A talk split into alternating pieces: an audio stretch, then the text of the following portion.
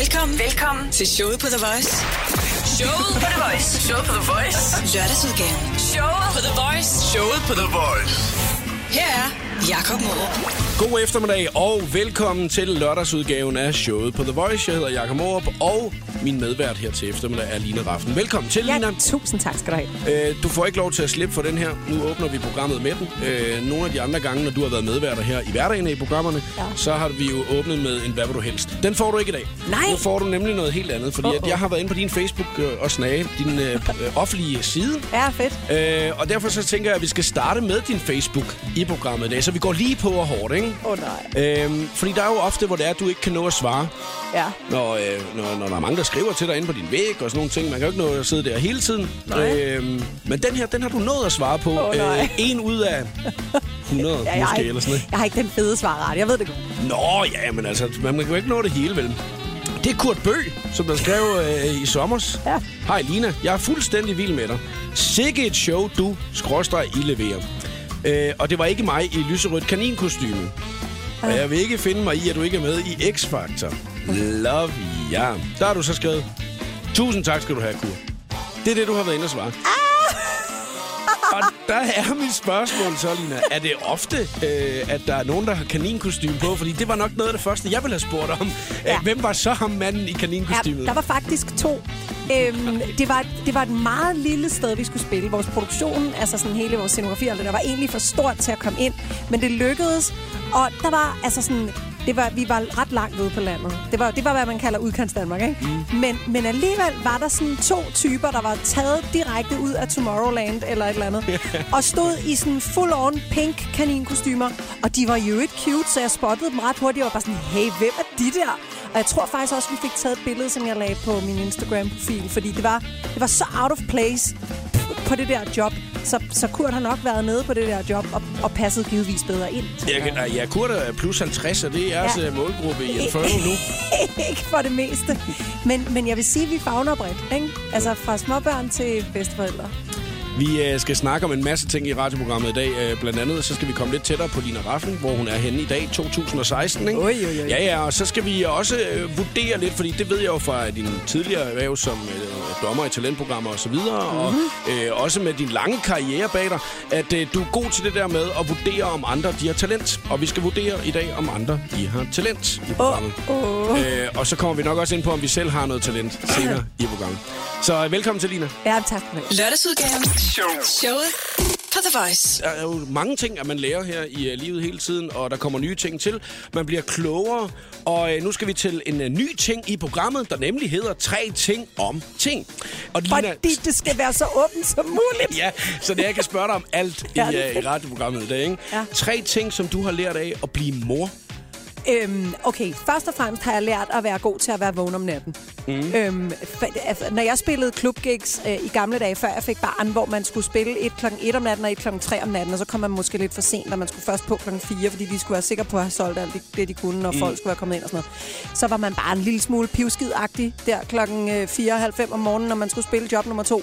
Men når man først har fået barn og har sovet, du ved, i intervaller af to og tre timer ad gangen, og bare op og fikse det op, ungen har skidt i sengen, og du skal bare øh, fucking virke, ikke? Mm. Så får man hår på brystet, så bliver man god til at være vågen om natten. var den ene. det var ting nummer et. Ting nummer to er, at jeg har, jeg har endelig langt om længe fundet ud af, at jeg kan ikke få folk til at gøre, som jeg gerne vil have det, hvis jeg råber af dem. Øhm, har du altid gjort det der? ja, jeg kunne, altså ikke nødvendigvis, ikke sådan default, vel, men, men hvis jeg synes, folk var tilstrækkeligt irriterende, og jeg selv var tilstrækkeligt stresset, ja, så røg jeg op i det røde felt. Og med barn har man bare fundet ud af, at det bliver bare endnu en konflikt, du skal løse, før du når til at få løst det, du gerne vil have løst. Så det har jeg også lært, at være lidt mere rolig og overbærende og pædagogisk og sådan noget. Og den sidste ting, jeg har lært, det er, hvad er det i virkeligheden, jeg har lyst til at bruge min tid på? Fordi når man først har fået et barn, så finder man ud af, at det tager langt størstedelen af ens tid. Fordi altså, normalt så var det jo bare noget med noget takeaway, man arbejdede til man faldt om og sådan noget. Og lige pludselig skal jeg planlægge min tid, og jeg skal aflevere i børnehave, og jeg skal hente igen, og jeg skal lave noget mad, og jeg skal huske at købe ind, og har vi nu spildt fucking knækbrød eller et eller andet, ikke? Øhm, så, så på den måde, så er jeg blevet meget fokuseret med den tid, jeg har.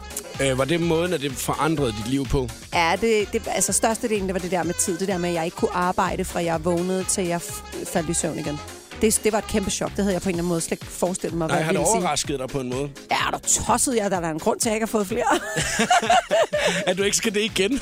ja, det, det skal jeg simpelthen ikke. Jeg elsker altså mit arbejde for meget. Det der med at skulle begynde forfra på, at der ikke er tid til at skrive musik og tage ud og spille og sådan noget, det magter jeg bare ikke. Lina, det er jo op i tiden at lave sine uh, helt egne versioner af sange og uh, poste dem på sociale medier. Det er der mange, der ja. har gjort. Ja, ikke? Øhm, har du egentlig uh, nogensinde lavet coverversioner af noget? Jeg tror, at vi i Infernal har lavet et par coverversioner, som er kommet på det der øh, medie, der fandtes en gang som en CD. Øhm, Og- Ikke, ikke på vinyl. nej, nej, faktisk. Åh, det kunne være sejt alligevel, ikke? Det må jo ligesom være det nye, man skal. Nej, jeg tror, vi har lavet, vi har virkelig lavet en cover på hver plade, hvis, hvis jeg tænker ordentligt efter. Mere eller mindre i hvert fald. På en eller anden måde, fordi det er altid en, en måde at kaste noget, noget hæder efter nogen, som har inspireret en, eller noget, man synes er mega fedt. Noget, man ville ønske, man selv havde lavet, ikke? Du skal møde en fyr, der hedder Roy. Jeg kalder ham bare okay. for Roy, i stedet for. Jeg synes, det lyder sjovere, når han hedder. Roy ja. Amis. Ja. Øh, og han er en fyr, som der ynder at lave rigtig mange coverversioner. Og øh, vi skal ligesom vurdere lige om et øjeblik, om han har noget talent. Så øh, det håber du er klar på. Oh shit. Showet på The Voice. Lørdagsudgaven med Jakob Morup. Du har jo igennem øh, din lange karriere øh, ofte øh, skulle bedømme andre også, især ja. Ja. som talentdommer i X-Factor, ikke? Yes. Øh, er du egentlig glad for, at, at du ikke er der mere lige nu? Ja, det er jeg. Ja. Og det er jo frygtelig arrogant at sige, men øh, jeg trængte rigtig meget til at koncentrere mig om selv at skrive noget musik og skrive nogle sange og lave noget, og, øh, og det har bare været enormt fedt at komme tilbage i studiet og, og ikke skulle koncentrere sig om at give alle sine ressourcer videre, men at kunne holde lidt på noget af det. Men hvorfor synes du, det lyder arrogant at sige? Fordi jeg synes, at det bare lyder som om, at så man kommer videre og prøver nogle nye ting i livet. Ja, men, men jeg tror for de fleste mennesker, der sidder derude og hører det her program, så sidder de og tænker, at der er ikke noget vildere, end at kunne være en del af Danmarks største underholdningsshow. Og hvis man siger nej til det, så er ens hoved for langt begravet op i egen røv. Okay. Men, men, men det er bare jo ikke sådan, det nødvendigvis fungerer. Og øh, man skal jo gøre det, der gør en glad. Og X-Factor har gjort mig enormt glad nogle gange, og enormt ked af det andre gange. Ikke? Øh, men, men lige nu, der trænger jeg bare til sådan lidt mere ro og stabilitet, og, og bare være kreativ selv. Nu øh, spiller jeg øh, en, en fyr for dig, og det er en, jeg er stor fan af, og blevet det øh, på meget kort tid. Ja. Øh, han hedder Røg, og øh, han øh, begyndte at øh, poste øh, coverversioner, som jo er meget populært at, at lægge ud på YouTube. Ja. Øh, det gjorde han for 4-5 år siden.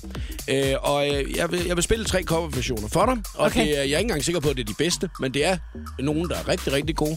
Øh, og øh, den første, det er Adele's Skyfall, som jo For er søren, det skal man passe på med.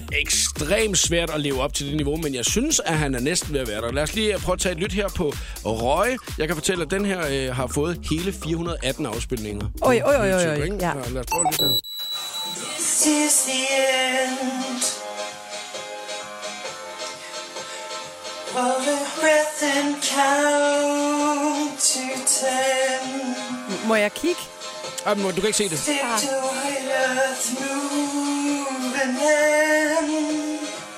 Fordi det handler ikke om, hvordan man ser ud. Feel my heart burst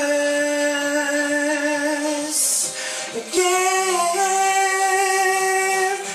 For this is the end. Og så den version. dansversion, ikke? Ej, sådan husmorhouse. In this moment. Øj, øj. Ikke fordi vi skal høre hele sangen, men jeg tænker bare lige, at det er vigtigt, at man får det hele med, ikke? Ja, men jeg er nødt til at høre, om han kan gå op i registeret. Ja. Det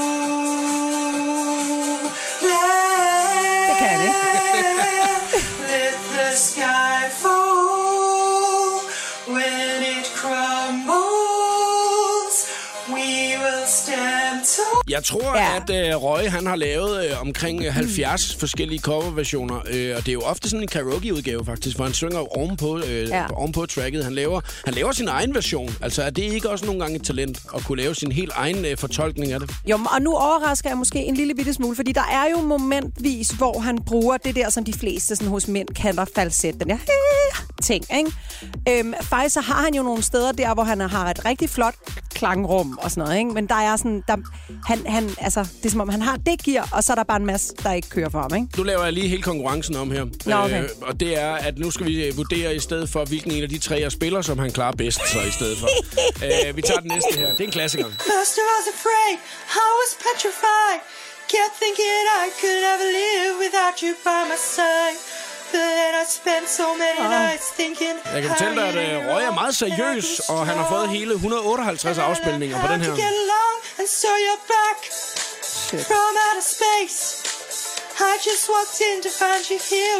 Er jeg ekstremt fordomsfuld, face. hvis jeg siger, should jeg tror, at given er homoseksuel? Øh, Roy, han har lyserødt hår, kan jeg Ja, fortælle dig. godt. Øh, ja, det tror jeg måske, han er. Ja. Øh, men det har også noget at gøre med måske sangvalget, at det er i øh, homoseksuelle kredse er måske nogle sange, hvor at mændene står mere og synger øh, højlydt med på dem her, og også i falset, ikke? Ja, ja, præcis. Og det er jo klart, fordi de skal ligesom synge i det register, damerne er. Og så skal man jo der. Nu får du den sidste, Lina, ikke? og så Ja. vurderer vi, hvilken en af de tre, som Roy han skulle gå med, hvis han skulle have en pladekontrakt. Ikke? Ja, ja, Øh, jeg kan fortælle jo, 418 afspilninger på Skyfall, Adele, øh, 158 afspilninger på Gloria Gaynor med I Will Survive. Okay. Den sidste her, ikke? Ja. den har han øh, fået hele 724 afspilninger på. Wow. Hvornår er den er uploadet, det er jo vigtigt. 2012. Ja, men så er det jo klart, altså Skyfall øh, kan jo ikke... Nej, ja, den er også næsten Ja, det er ved at være et stykke tid siden, ikke? Lad os Nå, prøve næste Ja. her. From Paris to Ah. For That seals the deal. He is gay. Pumping for love, thinking of you and all the things we can do. My heart is pumping for love.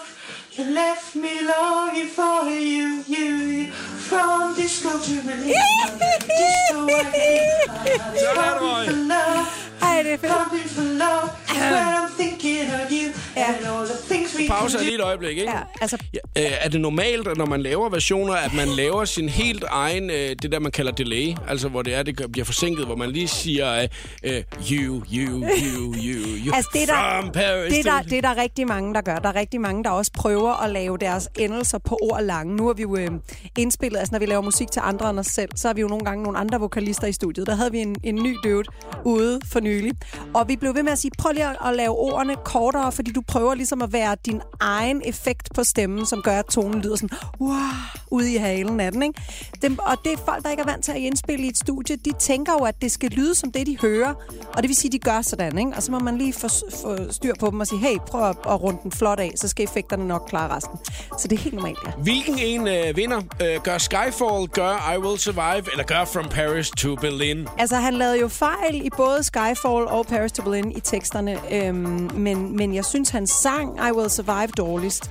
Så jeg, det, jeg er tilbøjelig til faktisk at, s- at, øh, sætte egne æbler i egen kurv og sige From Paris to Berlin. Så tager vi lige 15 sekunder, hvor vi nyder mere. Ups! Ja, Ej! Jeg siger, Roy, keep up the good work, du. Ja, jamen hey, og han bliver glad af at synge, og vi vil jo gerne have glade mennesker derude. ikke? Så, Lina, så behøver du ikke at pakke det mere ind. Roy, det kan godt være, du skal lave noget andet, hvis det skal være helt Jamen, jeg er helt sikker på, at han ikke tjener penge på det, så han må have et job, ikke? Lørdagsudgaven. The Voice med Jakob Morup. Når man har øh, været med i så mange øh, år, Lina, i musikbranchen, ikke? Ja. Øh, kan du ikke prøve at forklare, hvordan det er, at man bliver ved med at være nysgerrig inden for musikbranchen? Altså, jeg tror, det er en foræring. Det der med at være nysgerrig, det, det sker bare af sig selv. Enten så er du nysgerrig af natur, eller også så er du ikke, og så finder du noget andet at lave. Hvis du er en kreativ sjæl, så tror jeg altid, du vil være nysgerrig, og det bliver man ved med at være, også med alderen. Øhm, det, jeg, kan ikke, jeg kan ikke forestille mig, at der findes nogen i musikbranchen, som bliver ved i mange år, som ikke har den, den nysgerrighed. Det, som er svært derimod, det er at blive ved med at bevare troen på, at man kan altså, skabe noget nyt. Fordi det, jeg jo kan se nu sådan over lang tid, det er, at jo mere erfaring jeg har, jo mere kan jeg se alt det, der kan gå galt. Så det der med at tro helt blindt og dumt og ungt på den, det bliver sværere og sværere. Der skal man virkelig ville det og vælge det med altså sådan øh, hjerte og krop og sjæl og det hele. Man skal gå all in hver gang, for ellers så dur det lige pludselig ikke mere. Og det ligger faktisk lidt op til det næste spørgsmål, jeg har lavet, fordi det hedder bare, hvordan øh, gør du i, i Infernal øh, for at tilforme sig den tid, at vi er i nu? Fordi at jeres karriere jo startede tilbage i slutningen af 90'erne med Infernal, og øh, fik Ja. en masse store hits der. Og nu kan man så sige, nu, hvis man skal ud og optræde igen og sådan noget, så, så er det jo bare en anden tid og en anden lyd og sådan nogle forskellige ting. Hvad, hvad gør man der? Øhm, altså enten så kan man jo vælge at, at bare blive ved med at lytte og blive ved med at udvikle sig, øhm, og så vil man nok blive ved med at være nyskabende. Og, og jeg kan se, at mange omkring os selvfølgelig er gået i stå, og så bor de bare i den der tidslomme, de kom fra. Men det er der jo i virkeligheden også et marked for, ikke? fordi der er jo en masse fans til nogen af, nu skal jeg ikke nævne nogen navn, vel, men der findes jo nogen, som på et eller andet tidspunkt, så sætter de bare pause på deres liv, og så er det ligesom om, det, den frisyr, de har der, og det tøj, det går i der, og det musik, de hører der, det er det, de bliver ved med ligesom at koge på resten af deres liv. Mm. Og jeg forstår det ikke, fordi sådan har jeg det ikke. Men, men det kan jeg jo se, at det, det sker, og det sker både for musikere, og det sker for helt almindelige mennesker. Men jeg synes, jeg kan lægge mærke til nogle gange med musikere, at, øh, at når det er, de så har lavet de første tre albums, hvor det er blevet hits, og de har fundet en lyd og en måde at lave deres ting på, Ja. så øh, kan de ofte godt på deres nye ting blive lidt for eksperimenterende, fordi det er mere et personligt projekt, end det egentlig er for den fangruppe, at de har opbygget. Hvordan har I det i Infernal der? Der kan man sige, der skal man jo også være nysgerrig, men man skal jo også stadig måske bibeholde de værdier, som der er i bandet. Men det er meget, meget sjældent, at artisten selv fatter en hat af, hvad det er for værdier, folk omkring dem ser i dem. Altså, det, øh, Lady Gaga synes jeg er et rigtig, rigtig godt eksempel, at hun kom ud, hvor, hvor hendes avantgardistiske tilgang til mange ting ligesom blev puttet ned i en kommersiel kasse af nogle virkelig dygtige producer og songwriter og stylister og videoinstruktører osv. Og jo mere hun selv tog magten hjem, jo mere stak det af ud i kødkjoler og, og mærkelige øh, 80'er art pop. Og det er klart, at man skal finde en balancegang af, hvor meget man skal forfølge sit eget personlige kunstneriske projekt, og hvor meget man skal lytte til, hvad skal man sige, tidens strømninger omkring en. Men, men det tror jeg også har noget at gøre med, altså, hvor, hvor sulten man er på, at det skal være effektivt, det man laver. Altså, at det skal virke. Og så kan man være sådan installationskunst på lyd, eller man kan lave popmusik. Og jeg tror bare, at både Pau og mig er ret interesseret i, at, at det skal være effektivt, at det skal kunne matche op med det, der er derude nu. Lørdagsudgaven. Jakob Mårup i showet på The Voice. Vi skal have tre ting om ting, og nu hedder den tre ting, Lina, at du har lært om at være kendt. Og det er de her med, at vi lige laver sådan nogle anførselstegn, ikke? Ja, ja, ja, ja. Og, øh, offentlig person. Hvad ja. har du lært ved at være kendt? Altså, øhm, det første, jeg i hvert fald har lært, det var især, da jeg begyndte at lave tv. Jeg fandt ud af, at man kan ikke lyve. Altså, og du kan heller ikke fortige. Fordi det, der sker, det er, hvis du har en følelse af et eller andet inde i kroppen, og du enten lader være med at sige det, eller du siger noget andet, hvor du sådan ligesom prøver, ej, sådan har jeg det i virkeligheden ikke. Så kan folk se på dit ansigtsudtryk, på din mimik, på din kropsholdning og alt muligt, at der er en uoverensstemmelse imellem det, du siger, og det, og det, det du ser ud som.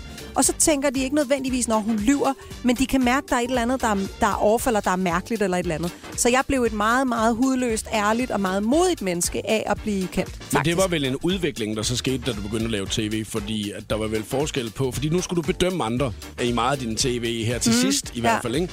Øh, og der, der havde man måske lyst til at lyve en gang imellem, havde man ikke det? Jamen, det tror jeg, man altid har på tv. Også hvis, altså, hvis for eksempel, at, at du ved, man sidder som band, ikke? og skal lave et eller andet interview, mm. og det er sådan øh, noget talkshow-ish, Ja.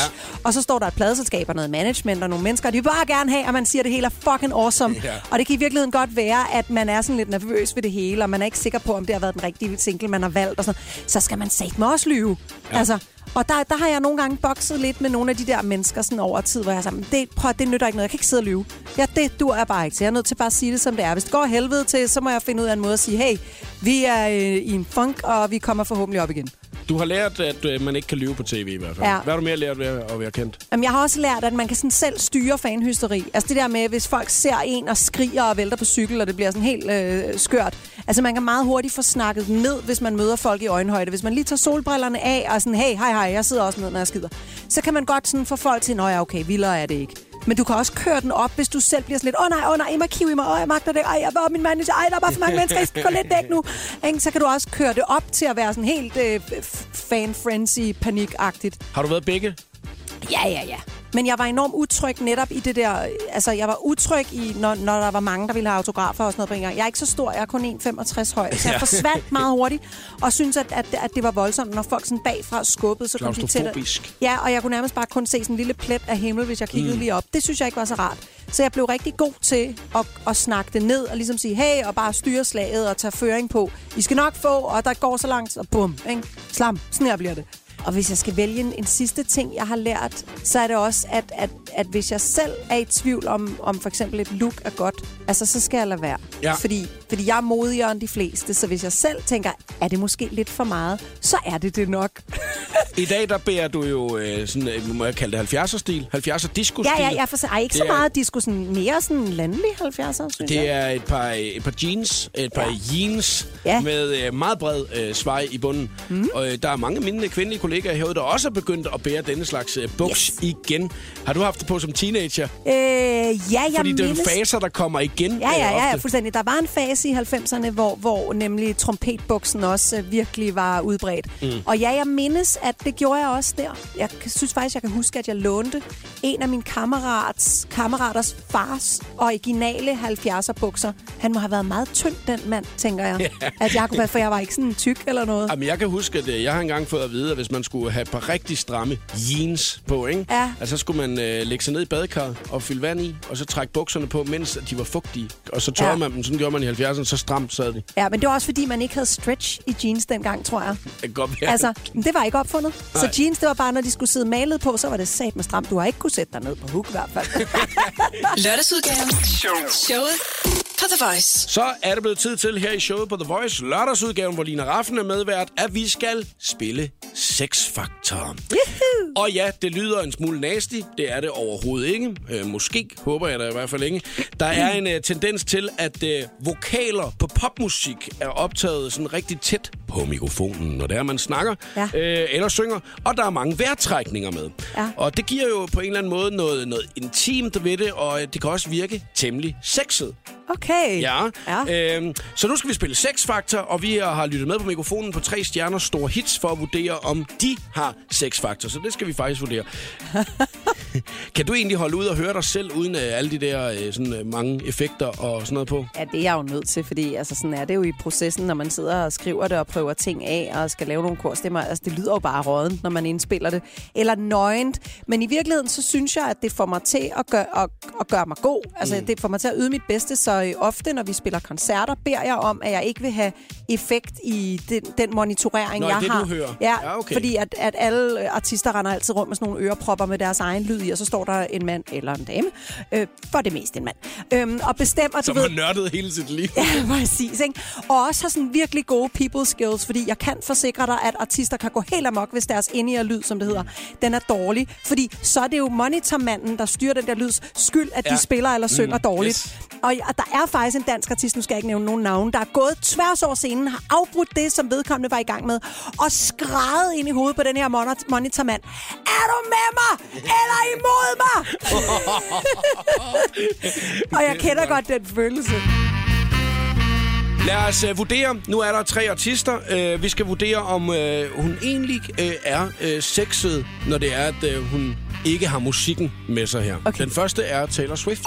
Yes. He said, Let's get out of this town, drive out of the city, away from the crowds. I thought heaven can't help me now, nothing lasts forever. But this is gonna take me down. He's so tall and handsome as hell. He's so bad, but he does it so well. Altså, jeg, jeg, jeg, jeg, jeg, nu er det ikke mig, der skal vurdere det, men altså, øh, der, der er der meget sex over det her, er der ikke? Jo, jo, man, og det er jo det, som du kan i et studie. Der, der kan jeg høre, der er vejrtrækninger, der er fjernet. Øhm, eller i hvert fald minimeret. Øhm, men det, hun har mest af alt, som gør det meget sexet, det er alle hendes knirk. Ah, Knirk? De der. Ah, det der, ikke? Ja, okay. Den der, hvor du sådan, i indgangen på en tone eller imellem to toner, i virkeligheden ikke synger med en hmm, lyd, men med en... Ah. Det virker til, at Taylor Swift er ret sexet så, i, uh, i den her.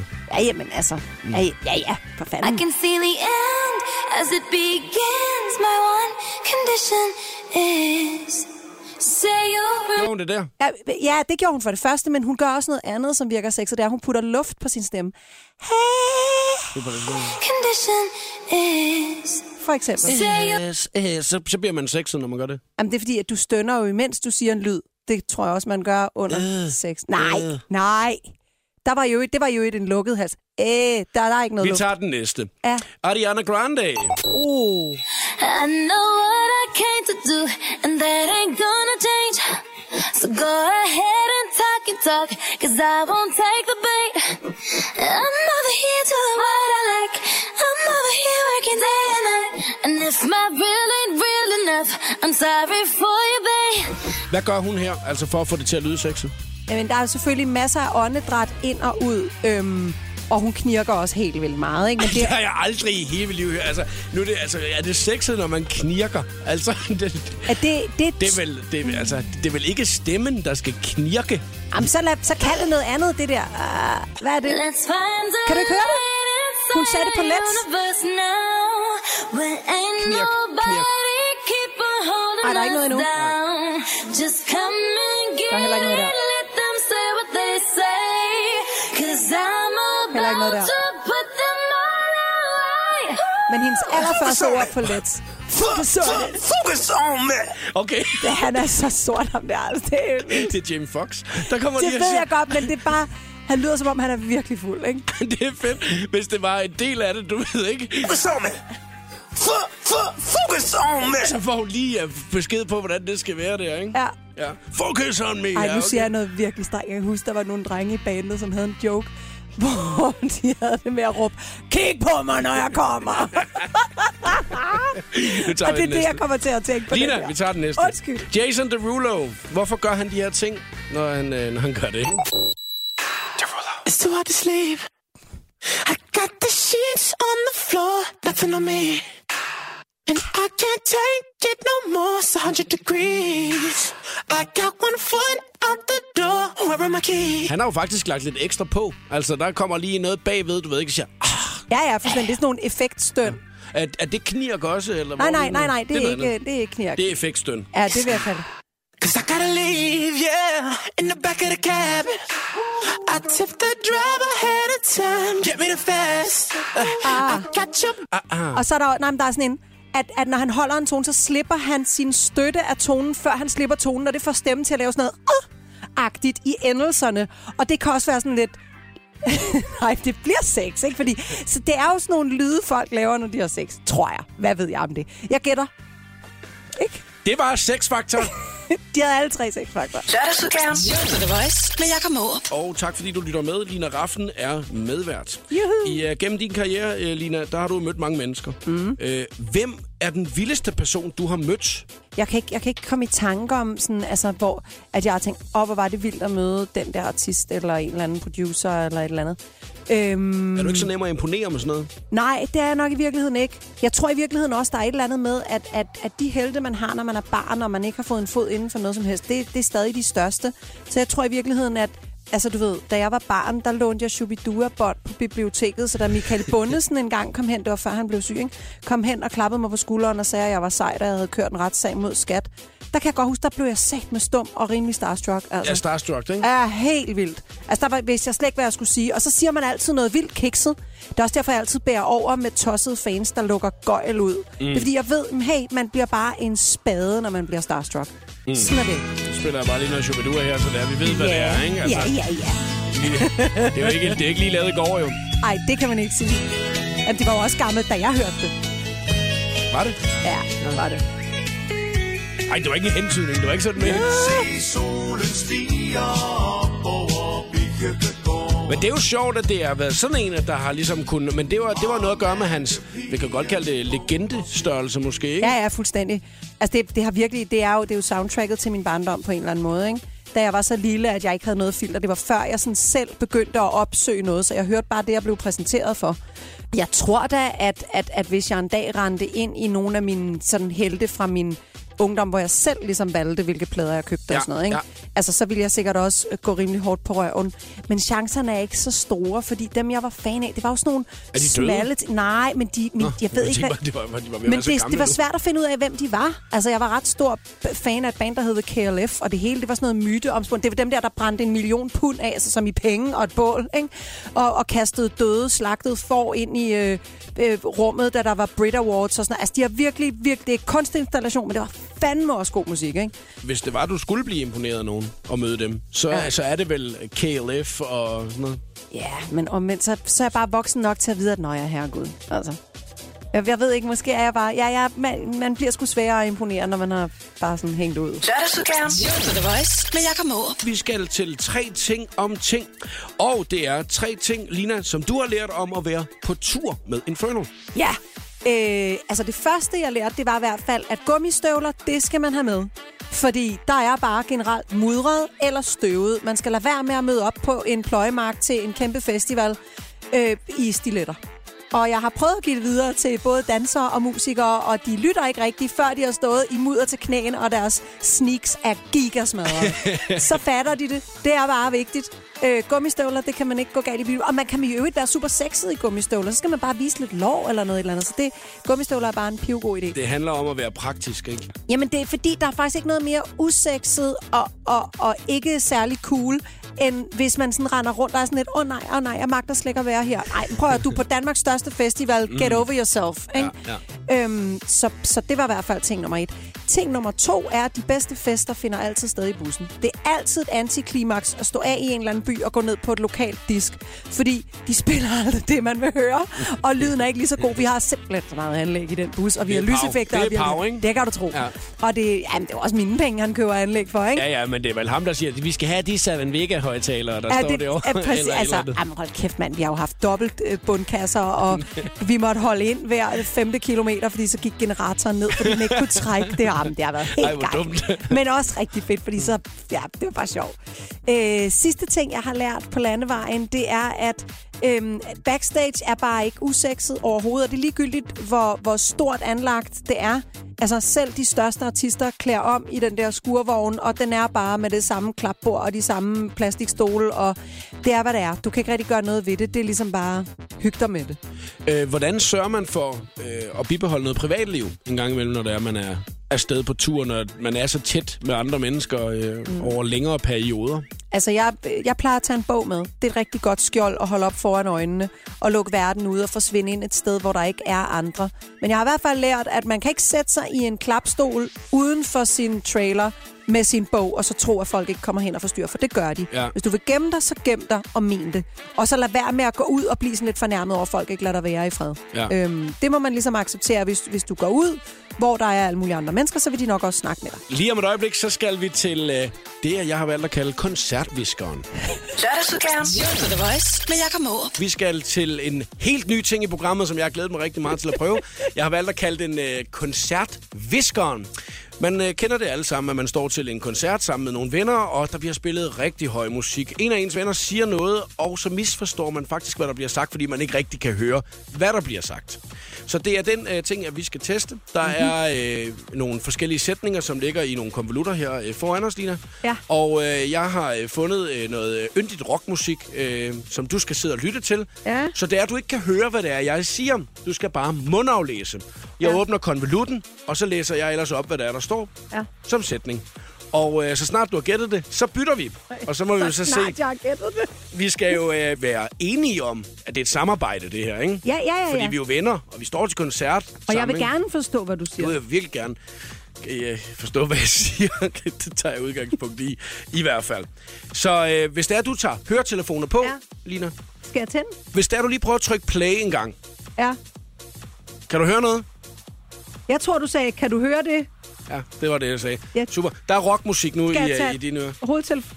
Nu, slå, Ja, nu slukker du lige for den igen, ikke? Yes. Lige om et øjeblik, så åbner jeg konvolutten, Ja. siger sætningen, og så er det, at der øh, har du høj musik i dine ører, ikke? Ja. Er du klar? ja, jeg er så klar. Du siger, Så synes jeg, vi skal sætte i gang. 3, 2, 1, sæt uh, musikken i gang. Ja. Jeg åbner den første konvolut her. Hej, jeg hedder Lina Raffen. Hej, jeg hedder Saffen.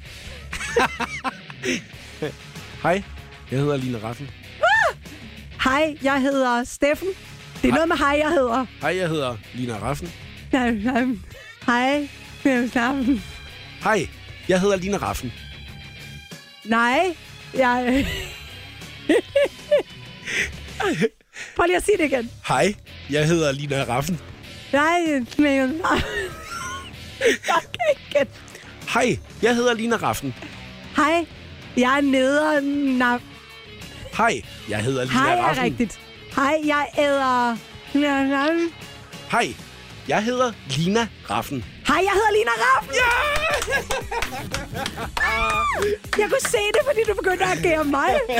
Må jeg, må jeg slukke? Ja, nu vil du gerne slukke. Nå, så bytter vi. Så Ej, bytter det vi. er sjovt. Så tager du lige de der høretelefoner der på, ikke? Så Jeg tager jeg dem her. kraftedeme se det, fordi...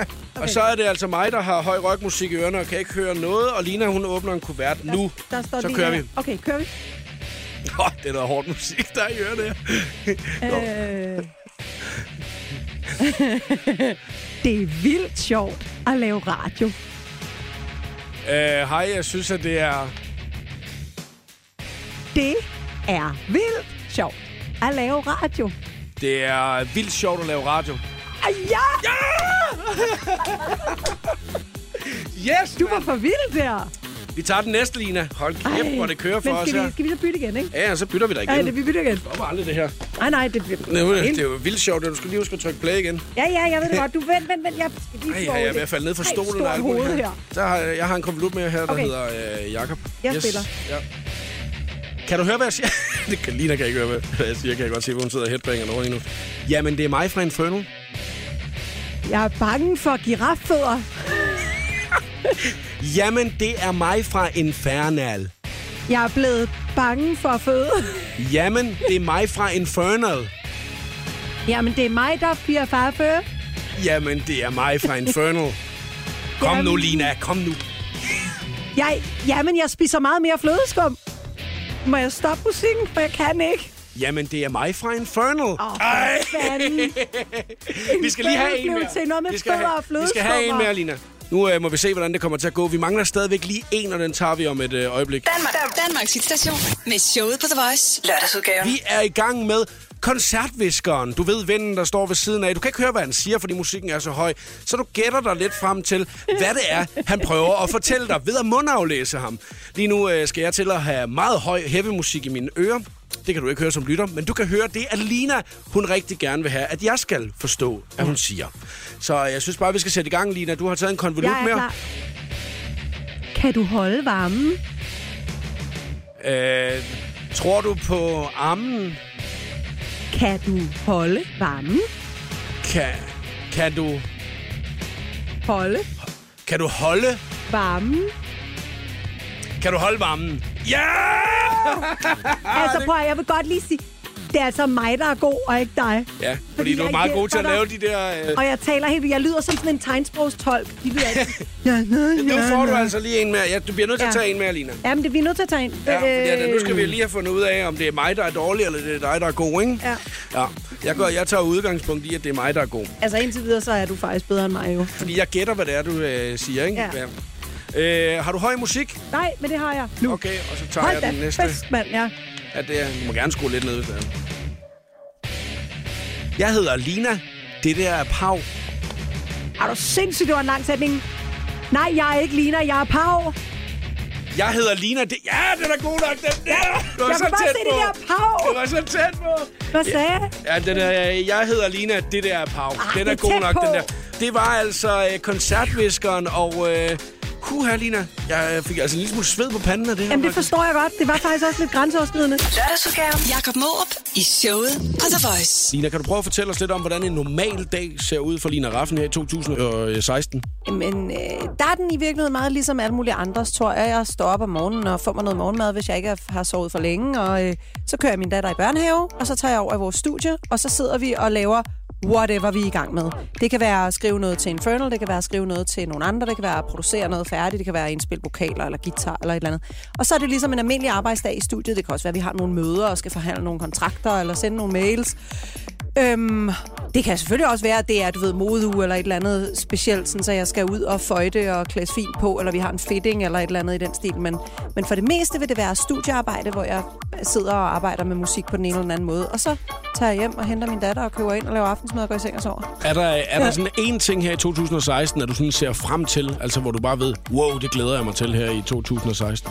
Altså blandt andet skal vi ikke ud og spille øh, sommerturné. så det vil sige, at jeg skal jo prøve det der med... Og holde at- sommerferie? Jamen, og, og prøv at være med til nogle grillaftener på en fredag eller en lørdag hos nogle venner. Og, øhm, altså, det, jeg, det bliver nok meget chilleren og meget hverdagsagtigt. Og, og langt størstedelen af mit liv har jeg jo været på landevejen øh, hver fredag, lørdag og torsdag, fredag, lørdag og alt det der. Så det bliver sådan lidt en, en særlig ting for mig, at vi ikke skal det så meget. Hvad så med musikken? Altså nu siger du, at I holder pause med koncerterne. Ja, Hvad, er men- fremtiden så med Infernal? Jamen, det er netop, at nu skal der skrives noget, noget musik, og, øh, og det er jo ikke kun til os selv, det er også til alle mulige andre, fordi vi kan jo godt se, at man skal have mange skibe i søen nu om dagen, ikke? fordi pengene er svære at tjene. Mm. Øh, og så har vi også lyst til at, at fagne bredere. Men, men vi begynder nu endelig efter årvis pause at have en idé om, hvordan skal Infernal lyde af nu 2016 og 2017. Og det ville være fedt at nå at få noget ud i 2016, fordi vi har, hold nu fast, 20 års jubilæum i 2017. 20 års jubilæum. Ja, vi startede tidligt, ikke? Bilder jeg mig ind. Lina, tusind tak, fordi du gad at kigge forbi i dag. Tak fordi jeg måtte. Danmark, Danmarks hitstation med showet på The Voice. Lørdagsudgaven.